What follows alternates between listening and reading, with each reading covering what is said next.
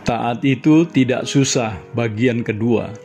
Kemarin saya mengatakan bahwa pengetahuan kita seringkali menghalangi kita untuk menjadi percaya secara sederhana dan taat kepada Allah. Hari ini saya ingin menunjukkan kepada kita semua tentang percaya yang sederhana yang mendorong orang untuk taat. Percaya yang sederhana adalah percaya yang tidak banyak bertanya, melainkan taat saja terhadap apa yang dikatakan atau diperintahkan oleh Tuhan. Saya berikan contoh di dalam Injil Yohanes pasal dua ayat satu sampai sebelas. Cerita tentang pesta kawin di Kana ketika tuan rumah kehabisan anggur. Pada ayat lima pasal tersebut tertulis, "Tetapi Ibu Yesus berkata kepada pelayan-pelayan, 'Apa yang dikatakan kepadamu, buatlah itu.'" Sebelumnya, Yesus memang dengan nada menegur mengatakan bahwa waktunya belum sampai. Dia tidak ingin mujizat yang dia lakukan seolah-olah karena permintaan dari ibunya yang bisa menimbulkan salah pengertian di kemudian hari bahwa kalau mau meminta sesuatu bisa melalui ibunya secara manusia, sebab hal itu tentu tidak benar. Tetapi apapun teguran dari Tuhan Yesus, Maria yakin bahwa Yesus pasti bersedia menolong. Bahkan Maria percaya apa yang akan dikatakan oleh Yesus nanti pasti akan menyelesaikan problem yang sedang dihadapi oleh tuan rumah yang menyelenggarakan pesta nikah tersebut. Jadi dia berpesan supaya apa yang dikatakan Yesus kepada mereka, lakukan saja. Sekali lagi, ini yang saya maksud sebagai percaya yang sederhana, yakni tidak banyak bertanya, melainkan mentaati saja.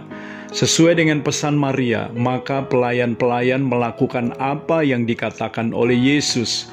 Yohanes dua ayat enam sampai delapan mengatakan, "Di situ ada enam tempayan yang disediakan untuk pembasuhan menurut adat orang Yahudi. Masing-masing isinya dua tiga buyung. Yesus berkata kepada pelayan-pelayan itu, 'Isilah tempayan-tempayan itu penuh dengan air.' Dan mereka pun mengisinya sampai penuh. Lalu kata Yesus kepada mereka, 'Sekarang cedoklah dan bawalah kepada pemimpin pesta.' Lalu mereka pun membawanya." Para pelayan itu tidak mengajukan satupun pertanyaan kepada Yesus berhubung dengan perintah tersebut. Titik paling kritis sesungguhnya terjadi ketika pelayan itu diminta mencedok air dari dalam tempayan untuk dibawa langsung kepada pemimpin pesta.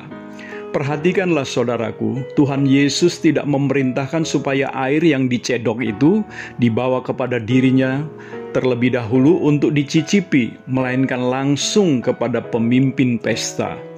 Lebih krusial lagi, para pelayan itu juga belum pernah melihat Yesus membuat mujizat sebelumnya, sebab air menjadi anggur adalah mujizat pertama yang Yesus lakukan.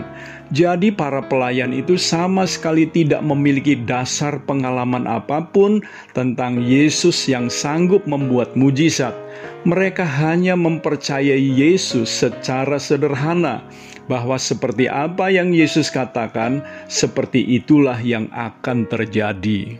Mungkin ada yang berkata, "Ya, itu kan cuma soal mencedok air dan memberikannya kepada pemimpin pesta."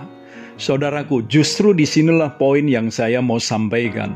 Terkadang kita gagal menuruti perintah sederhana dan mudah untuk dilakukan, tapi ternyata tidak mudah diterima oleh akal pikiran manusiawi kita.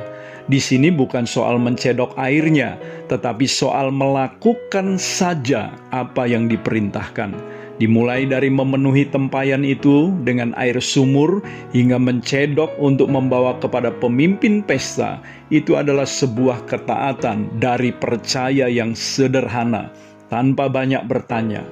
Ketaatan kepada kata-kata Yesus telah menjadi sarana terjadinya mujizat yang luar biasa. Air menjadi anggur. Bukan anggur biasa, tetapi anggur terbaik dan mahal. Taat itu tidak susah. Yang membuat susah adalah kita sering menganalisa perintah Tuhan berdasarkan cara berpikir manusiawi kita. Marilah kita belajar percaya secara sederhana, tidak banyak bertanya, tetapi mentaati saja. Saya Theo Barahama, Bring Heaven Home. Tuhan Yesus memberkati saudara.